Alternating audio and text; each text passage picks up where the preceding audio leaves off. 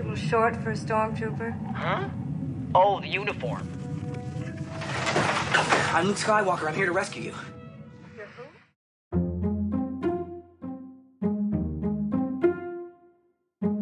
Good old Luke Skywalker, along with Han Solo, of course, may have been the first official Star Wars cosplayers on record when they dressed up as stormtroopers to break out the princess. And on this planet, well, there are cosplayers doing good deeds all over the globe. Could villains possibly do good? That might sound like a strange question, and we're about to find out the answer. It all starts at this children's hospital in the heart of Israel. In their armor, these Star Wars characters, mostly from the 501st Legion, a worldwide Star Wars costuming organization, may look intimidating. But what they're about to do might surprise you. We are the bad guys doing good. What we do is we try and visit a different children's hospital once a month, and uh, we're in character, and uh, we hopefully spread the joy of Star Wars to the to the community in Israel. We can actually look like the, the characters themselves because we're helmeted characters mostly, uh, so we can look exactly like uh, exactly like the bad guys. This story from I 24 News in Israel captures it all the power of villains performing good deeds. Back here in the States, you can see the 501st appearing everywhere from hospitals to sporting events, parades, and more. While the characters of Stormtroopers Darth Vader and Kylo Ren are the faces we recognize, it's the people beneath the costumes that are the real special part.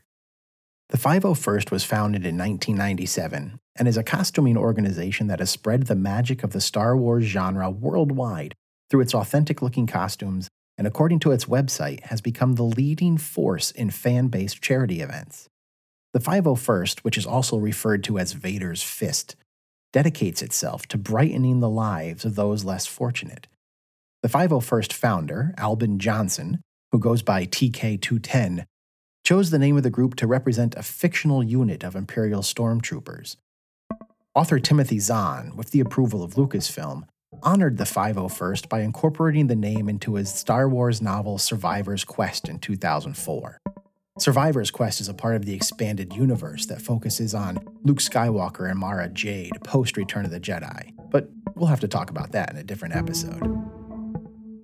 According to the 501st's website, the group's name has continued to appear in official Star Wars material, including books, toys, and video games, and even has its own section in the StarWars.com databank.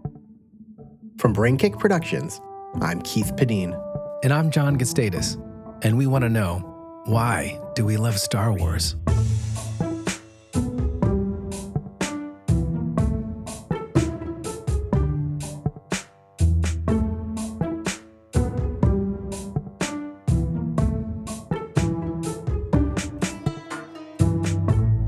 Episode 3 What a Piece of Junk. Part 2 Cosplay. It means different things to different people. Take me, for example. I've got a great X Wing t shirt, and that's kind of cosplay light. The folks in the 501st, well, they show us how it's done and display their passion in a most elevated way. I'll say first off that you know any level that people want to do their own cosplay at is is fantastic, and I encourage it in all levels. Whether it's just wearing a T-shirt or it's going out and putting face makeup on and going the full full nine yards. Lou Secki is a member of the Connecticut Garrison of the 501st, as well as a host on the Star Wars podcast, Force Chatter. You know, for me now, it, it's become almost an obsession. I've got, I don't know, three or four of the costumes in the works that I'm working on slowly, and you know, not making as much progress as I'd like to, but you know, hopefully I have a couple other costumes approved uh, in fairly short order. Um, but it's just there's so much detail in the stuff, and some of it I, I, you look at it and you get kind of silly, like, well, no one's ever going to see this. It's on the inside of the costume, but it, it's that way. It's the way it should be. Um, others, it's like, well, this is good enough, and I'll be happy with what's what's out there. So, I mean, there's room for everybody. That maybe not approved in the final first, but in cosplay, you know, you can do whatever you'd like to be. And now I watch new content, and I'm like look at that new costume. Oh my God, a new helmet. Or, oh my God, something really cool. You know, this week's episode of The Mandalorian had this. And oh my God, look at all the new colors we can get into. So it, it's, it's now it's that rabbit hole of, well, now, now what do I do? because I, I want to build everything. And the time they put in really shows their dedication to this craft, not only on constructing their costumes, but also for all the volunteer work they participate in throughout the year. The first one, well, the only one I did is I don't even know how much time I have into it for hours, but it was it was considerable. but it was a lot of learning curve too. It was how do you do this? How do you do that? I got to read this. I got to watch this video. I got to see how this guy painted that, or how to, I got to learn how to put snaps on something now. I got to get the right tools for that. And you know, now I'm starting to learn how to sew. So that's a whole other aspect of what I needed to learn to do. And um, it it can be as much or as little as you'd like. I mean, I know some people that have basically commissioned costumes to be p- built for them, um, and that's perfectly acceptable. Um, you know, it, they'll, they'll do some work on their own, but the majority of the work was done by somebody else. Um, and then then allows them to go out and do the the troops and the, and the charity events that we do that we all love so much that gets exposure to you know us to people that that need our help and want our help and the smiling faces we see when we're out there in costume in the interactions they have with people and characters they never thought they would meet in person. Um, you know, the joy on the face of of a six year old kid or a forty year old guy can be the same because you're like, oh, oh, my god, this is just amazing. Um, but but also it is you know from a fandom standpoint, it is it's cool for us to get into the costumes that we have. And you know it, it, it's a cool costume it's also a lot of love and time we spent putting that costume together. Um, you know it's it's just the amount of effort we put into it makes you want to shine even more when you put that together and, and wear it out in, in public. Um, but you know, for the most part, it, it, and I haven't had the chance to do as many of the hospital things that like Quentin has done because usually it's during the week and I've, I've got a work schedule. I can't really do those at. So I've been into more events where it's just more of a public relations type thing, either at a hockey game or a convention, that kind of stuff. But even then, you still get that that that interaction with people that that just love to see what you've done and interact with things that they've always wanted to see on screen or off screen. Playing with the toys made us feel a part of it. Meeting our favorite characters face to face is a life memory. But things were about to get even more real when George Lucas found a way to bring his world to the Disney theme parks. For a long time, I've been interested in trying to get involved with the, the Disneyland theme park. And um, for years, I you know discussed it with uh, the management at Disney, and um, eventually it came about that um, they accepted my offer to be involved and that um, we would sort of combine ideas. All right, Jon, we got to pause Mr. Lucas here for a second because this is the first time that we've really brought up the Disney parks in any conversation with what we have here. And, and before George got in there and started doing things, you know, Disneyland was its own thing. And when we're talking about the popular pop culture aspect of entertainment, the one that we've always said might be a little bit bigger than Star Wars is Disney itself, right? The Walt Disney Company. And Disneyland, Disney World are this place where we can physically be a part of that pop culture phenomenon. Now, you and I visited together. We went to Disneyland on a trip, I think it was like 2008. I'll we, take your word on that. Yeah, I think it was like it was it was we were both right around getting. I think it was right after you had gotten married, um, and we had there was no kids yet, and but we went out there. I came out to California. We did a bunch of different stuff, but we did Disneyland one of the days, and so here we were, two guys in 2008. Oh my gosh, we were you know almost 30, maybe somewhere in our late 20s, perhaps. I guess. Yeah, I don't. I, I don't do math. I leave that to my nine year old son. But we went to Disneyland for the day right? You took off from work.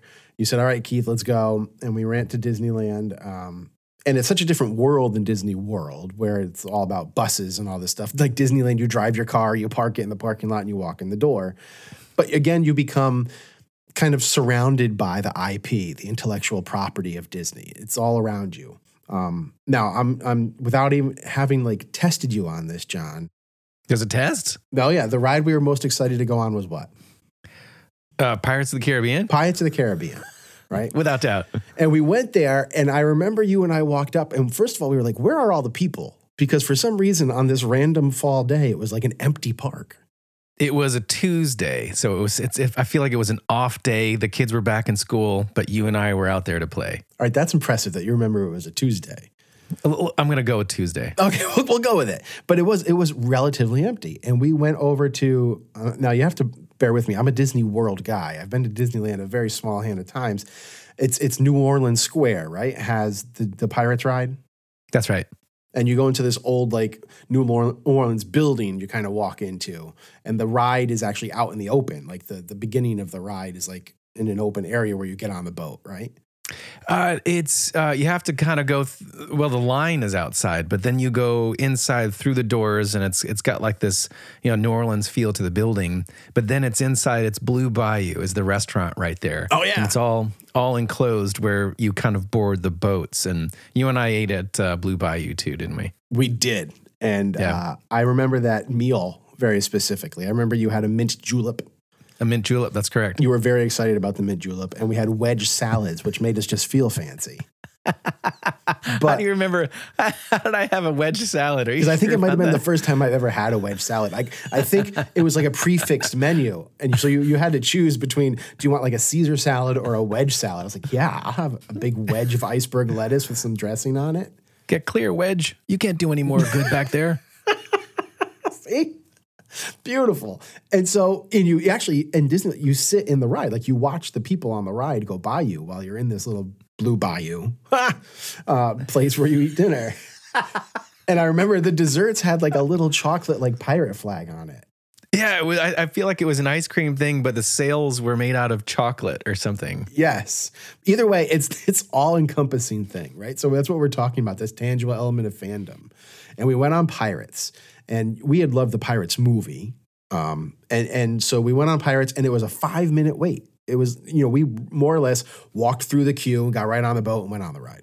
Right. We went through the the foggy mist thing with with uh Bill Nighy and and and you know his uh, squid face welcoming you and trying to scare you as you go down the little dip and Davy Jones. Yes, that's it. Davy Jones. Thank you. And you go through the ride and you enjoy it. And there's there's Johnny Depp's Jack Sparrow, which has been added to the ride since it originally came out, and you know all the different scenes, the the bring out the redhead and the the auction and the people chasing each other and animals and that smell of the burning, you know, town of Tortuga and all these things. And we get off the boat and we walk back out of the building and we look at each other, and the, there's still no one in line Why not? it was like it was like they shut down pirates for you and I to go on this day. They're like, these people need a ride. And we went on it again. And by the end of do you remember how many times we went on it? I believe it was five times. It was five times. Five times we went on this ride. And I remember the last time we decided to go on it, we were on the ferry boat, the giant like paddle boat, the river boat, the Mark Yeah. Twain that goes around the river inside Disneyland. And we looked from the the bri- the top level of the boat, and we saw again. There's still no line. At Pirates, we're like, "Do we go again? We go again." We go again. And it was you find something different every time, right? That was kind of what we were doing. Like each ride, we're like, no, no, no, look over there. There's like, check out that little crab, or check out that skeleton, or check out the way they were doing this. There's this difference to it that made it different, even though we went on it five different times, you know. And we had specific food we were looking for. We did a lot of the classics. I know we went on the Jungle Boat cruise together. Uh, we went um, to the Tiki Room and we sat through the Tiki Room show.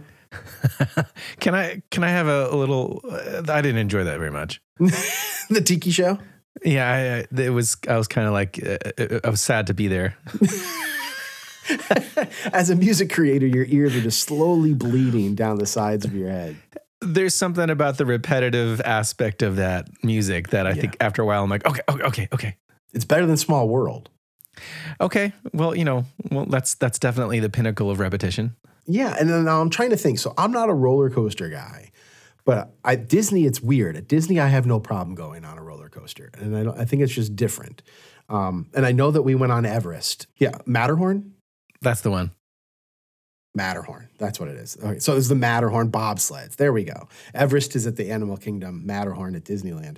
And we got in, and I remembered there was like, what the guy seemed to be like 10 years old who was checking our seatbelts. and and he's checking your seatbelt to see if you're right. And I'm nervous because it's it's a you know it's a roller coaster. And I remember leaning forward to you because you're like in front of me in this bobsled. And I was like, I don't think this guy put the seatbelt on right. I think I'm going to die on this. and the 10 year old just walks, You're okay, sir. And he walked away. And I was like, Okay, well, here we go. and again, it makes you part of this environment. So you go through and you're like, I'm on this roller coaster, but then you go into the mountain and you see like the flags that are hanging everywhere and you've got the feel of it. Um, and we went through the ride and it has the big dip thing at the end. And it was like, oh, great. You want to go on that five times? No, no. we're good. We're gonna we're gonna track that up with the tiki room as something we did once, and let's move on everybody's got their thing. Some things, you know, you want to do that I do, we do. You know, I think we were both very generous with each other in terms of what we wanted to experience while we were there. It was. And, you know, there's a part of it, you know, we talk about playtime, right? So here we are, late 20s, early 30s, and we went and played at Disneyland. Yeah. Now, I was working at a farm at the time, so it wasn't like I could bring my work with me because I wasn't like off planting pumpkins on the side on a Tuesday. But you were still getting phone calls from your office throughout the day because you're, you know, you're, you're you're an important kind of guy, and so you like that world kept trying to interrupt you. I remember one of them, like your phone rang while you were trying to pull the sword out of the stone.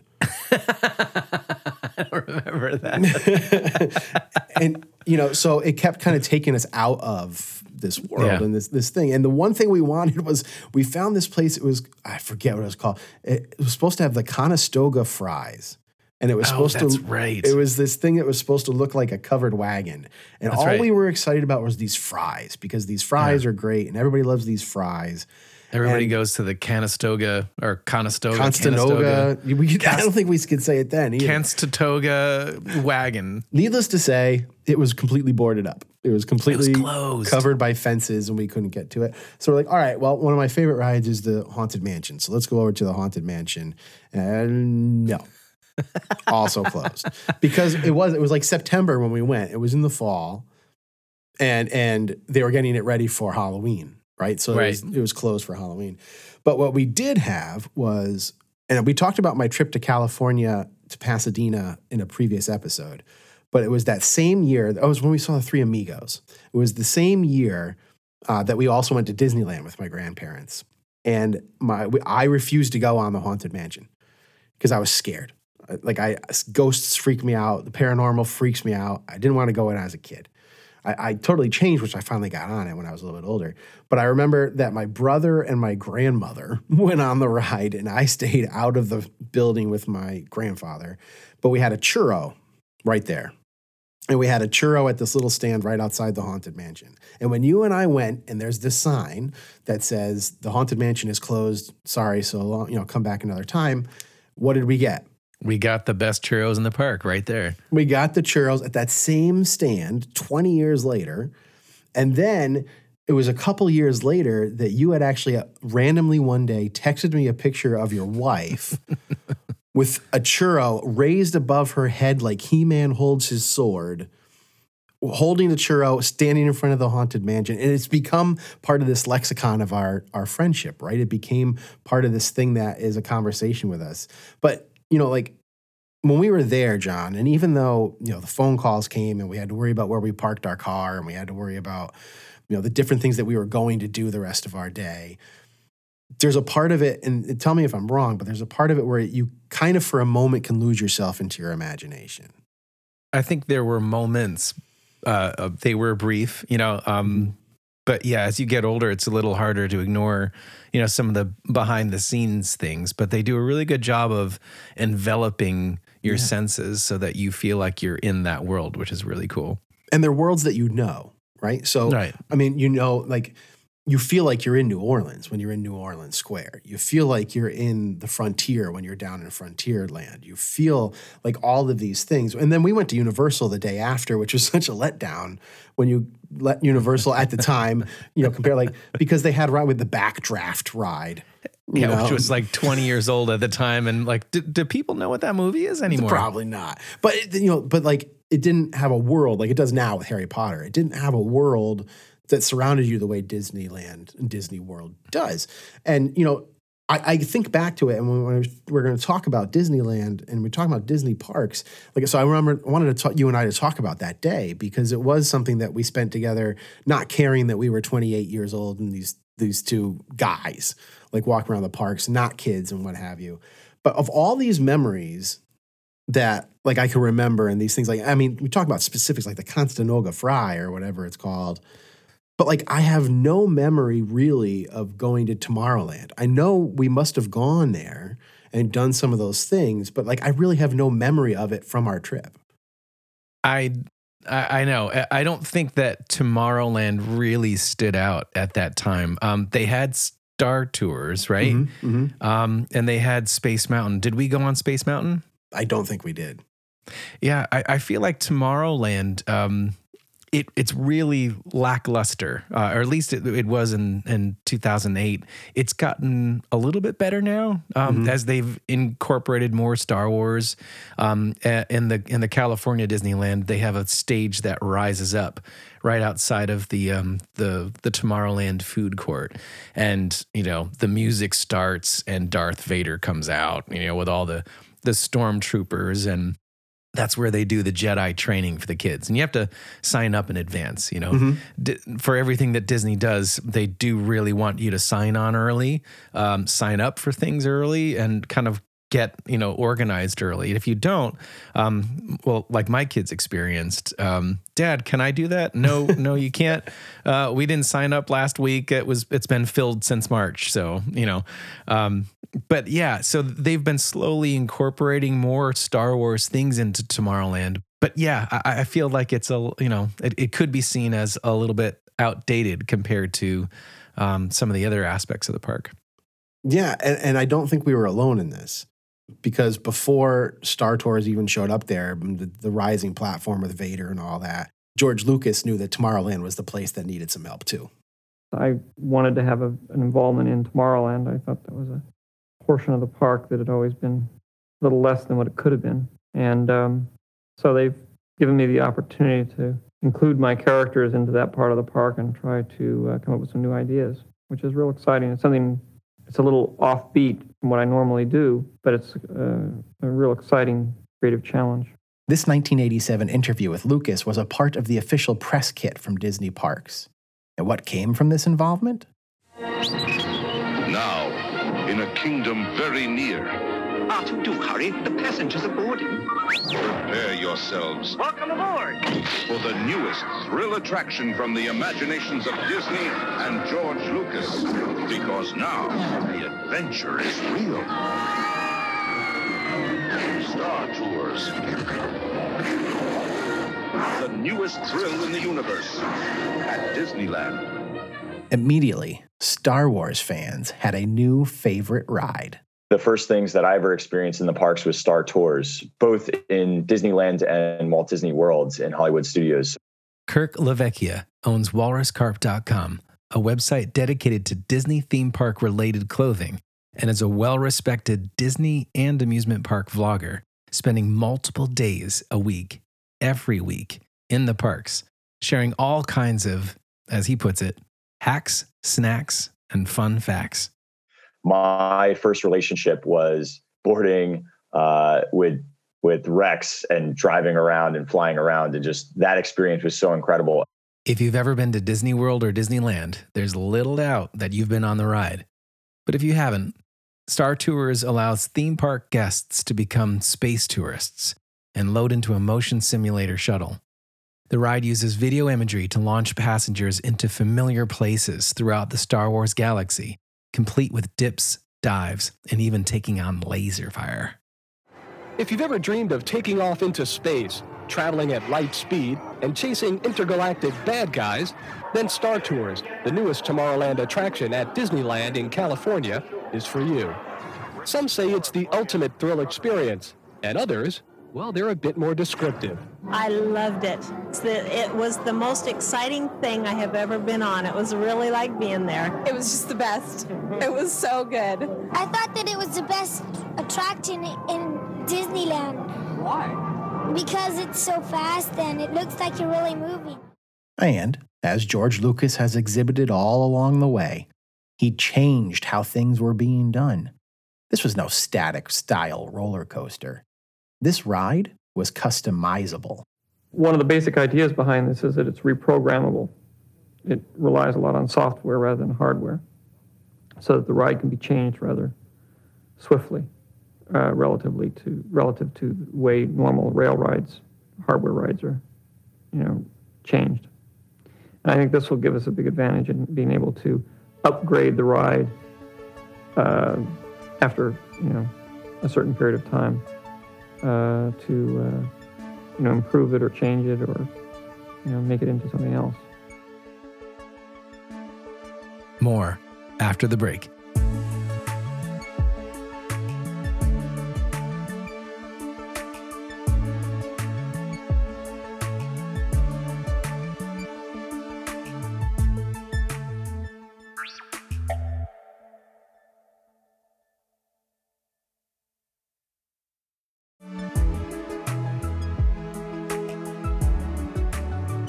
For decades, Star Tours, character parades, the Star Wars launch bay, and more have greeted Star Wars fans at the Disney parks.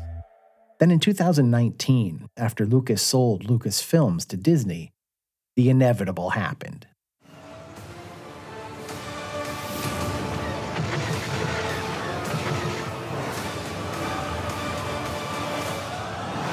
Star Wars Galaxy's Edge, opening May 31st at Disneyland Resort and August 29th at Walt Disney World Resort.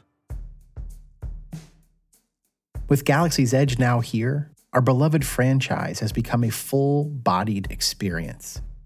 When you turn the corner to enter Batuu, the new planet created for Galaxy's Edge, it truly feels that, for the first time, you have left our own world and are now in Star Wars. Just ask Lou Secki. You walk into the the place and, and you know, as a as a 53 year old guy when I got there, I was like, oh my God, I'm really in Star Wars. Or Mitch Hallock. I'm literally walking on every square inch to that place, and they have these little, little like uh, panels that are done in Aurebesh, the Star Wars alphabet, and you can translate it with your phone. So I'm literally walking around every scrap of that place. I'm, I'm, I'm checking it out and stuff. I can't believe they built it. Or Kirk LaVecchia. I think what they did was fantastic.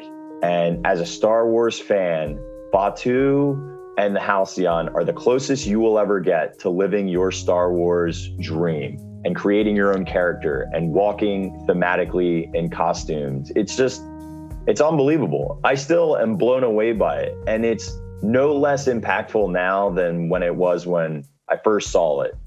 Or Brian Volk-Weiss, the creator of Disney Plus's Behind the Attraction. He shared the following story about visiting Disneyland while prepping for his work on the series. Season one of Behind the Attraction was greenlit, and we went with Disney park staff to do a scout of the park. And, um, you know, we went to do the scout. We scouted the whole thing. And just by random scheduling, timing, whatever you want to call it, the last thing we saw was, um, you know, Galaxy's Edge. We had been there eight or nine hours. Everything was normal. Everything was fine. We walked into Galaxy's Edge.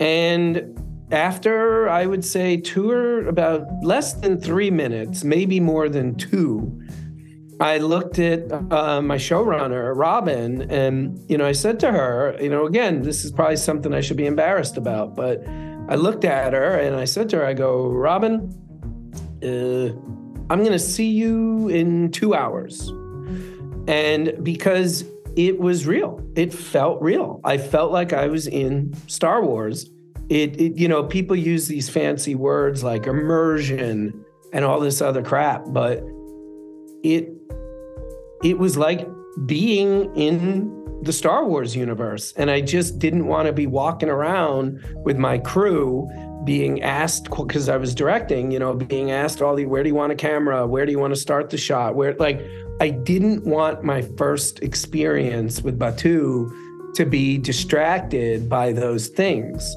And again, as I said, like it was the exact same reaction I had to when I got the Millennium Falcon the first time. It felt real, it was joy. Our friend, Dr. Lynn Zubernis, a clinical psychologist with an expertise in fandom, talked to us about Galaxy's Edge and how it aids in what a fan's psyche really needs that longing to connect to this fictional world. it's extremely powerful. It's like the ultimate way of connecting because it really is immersion. What they're trying to do is create an immersive experience so that you can satisfy that longing to connect and to exist in the fictional world. That that is literally as close as you're going to get. Remember, Dr. Zubernis is an uber fan of Supernatural and is currently in the process of releasing her newest book about the show. Not all fandoms get to do what Star Wars fans can. As a Supernatural fan who we don't have anything like that, I'm super, super, super jealous. Um, but I, I have had the experience. I've been on the Supernatural set and being immersed in the actual set of the bunker where the characters lived. I was I was brought to tears the first time I walked into it, and I was trying to be very cool because I'm a writer on set, and of course I'm just going to be very cool. No, I walked into it and just tears just started to run down my face because I was in this place where these characters that I care about so much actually live, where I've seen them interacting. So it's really the ultimate way of connecting with that fictional world. And the entire reason why these things were built is because the franchises know that what fans really, really want is that connection. So the more you can facilitate that connection, the more satisfying it'll be for the fans. Making it tangible like that, and Disney is is the master at making something seamless. So you really do feel like you are in that fictional world, I'm sure. Yeah, super, super emotional, super compelling. I am extremely envious. Speaking from firsthand knowledge, walking into Galaxy's Edge as a fan, there's something transformative about it. It's cliche to mention the 10 year old you coming out again, but for me, there was nothing cliche about it. It's true. My first night in the parks, we got everyone to the resort after a full day at the Magic Kingdom. Our kids were all tucked in, and my wife smiled at me and said, Go. So alone, I hopped the Disney Skyliner, which is their version of a sky gondola, and rode through the air to Hollywood Studios. The night was crisp and dark. I walked through the old Hollywood portion of studios, more like speed walk. The anticipation was killing me. Down a road and past Star Tours and the big set piece AT-AT. Then I turned to the entrance of Galaxy's Edge, and as I walked through, I was immediately met with John Williams' score, some of which was composed just for Galaxy's Edge, by the way. There was a life size X Wing, Chewbacca and Rey were running to hide from the First Order stormtroopers. People were sipping on blue milk.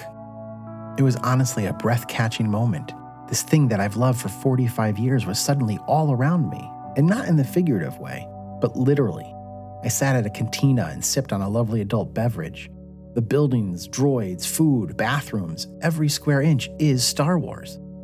Sure, you're there with thousands of sweaty tourists pushing strollers, carrying Mickey balloons, and wearing flashing ears but it all somehow disappears and you're just there. The centerpiece is when you become face to face with the icon of the galaxy to so many of us, the Millennium Falcon. I walked all around it, soaking in every morsel of this new reality. I walked up some stairs to a cast member who led me to the belly of the Falcon. I sat on the bench with the Dejarik board in front of me and was handed a red placard with Aurebesh writing and a basic translation of the word pilot. Down another corridor, I entered the cockpit of the Millennium Falcon and took my seat in the co pilot chair, the one reserved for everyone's favorite Wookiee. My team took their seats, and the Falcon lifted into the air. The view is outside the cockpit, showing the expanses of space before us. And on command, every childhood fantasy came true as I grasped and pulled down on that silver lever, launching the Millennium Falcon into light speed. As fans, we had reached the zenith of what it was like to be a part of this galaxy. But then, Disney Parks took it to a whole new level. Let's look at it a metaphor as a volume knob. Kirk LaVecchia. If Star Tours, or let's say just the movies and the toys and everything on Star Wars, the volume knob would be at like a two or a three. Then you get to Star Tours, and now we're at like a four you get to Galaxy's Edge, Rise of Resistance, Oga's, Savi's, Docking Bay, Ronto Roasters, the whole marketplace. The fact that the books are canon, and the books are fantastic, by the way, and the Halcyon then now takes our volume knob. And I don't know, I want to leave wiggle room, but it moves our volume knob to like an eight and a half or a nine. On March 1st, 2022, Walt Disney World welcomed its inaugural guests aboard a first of its kind resort, the Star Wars Galactic Star Cruiser, called the Halcyon.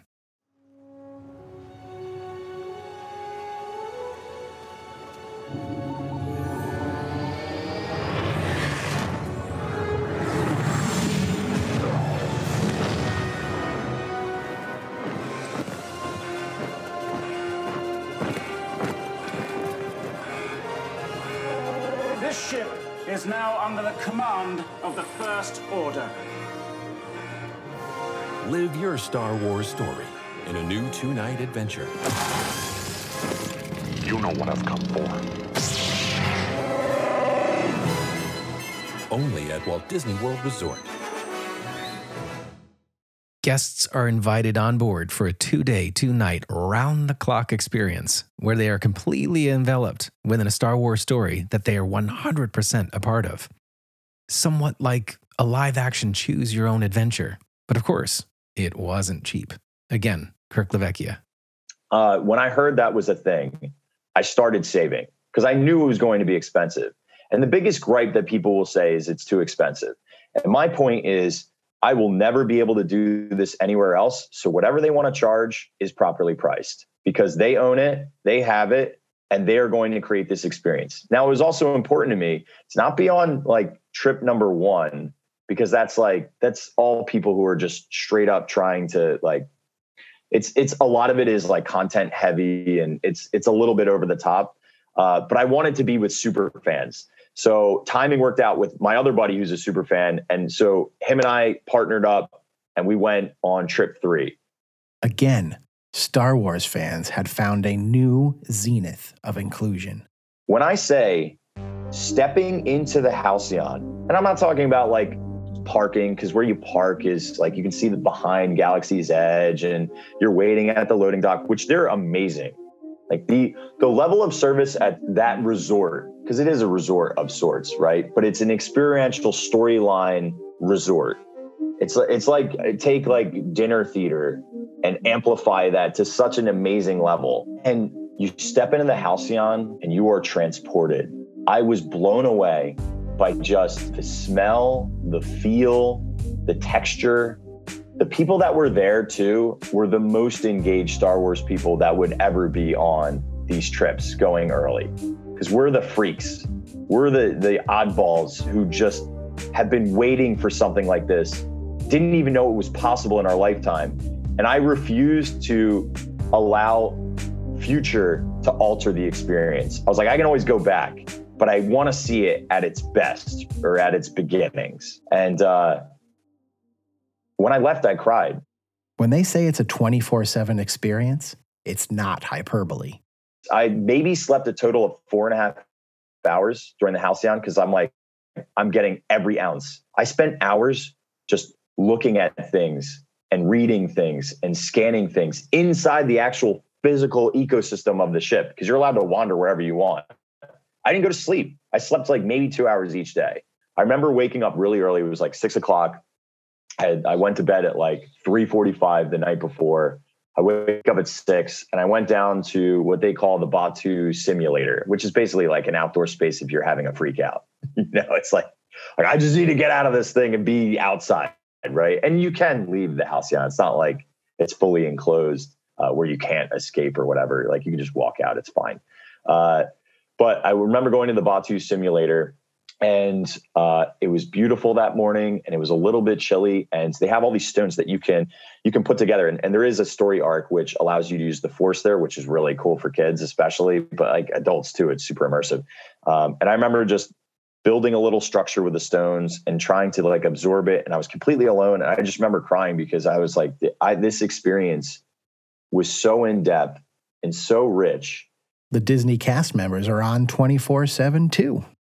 The cast members, or the crew members, I should say, of the Halcyon are some of the most impressive people I've ever met.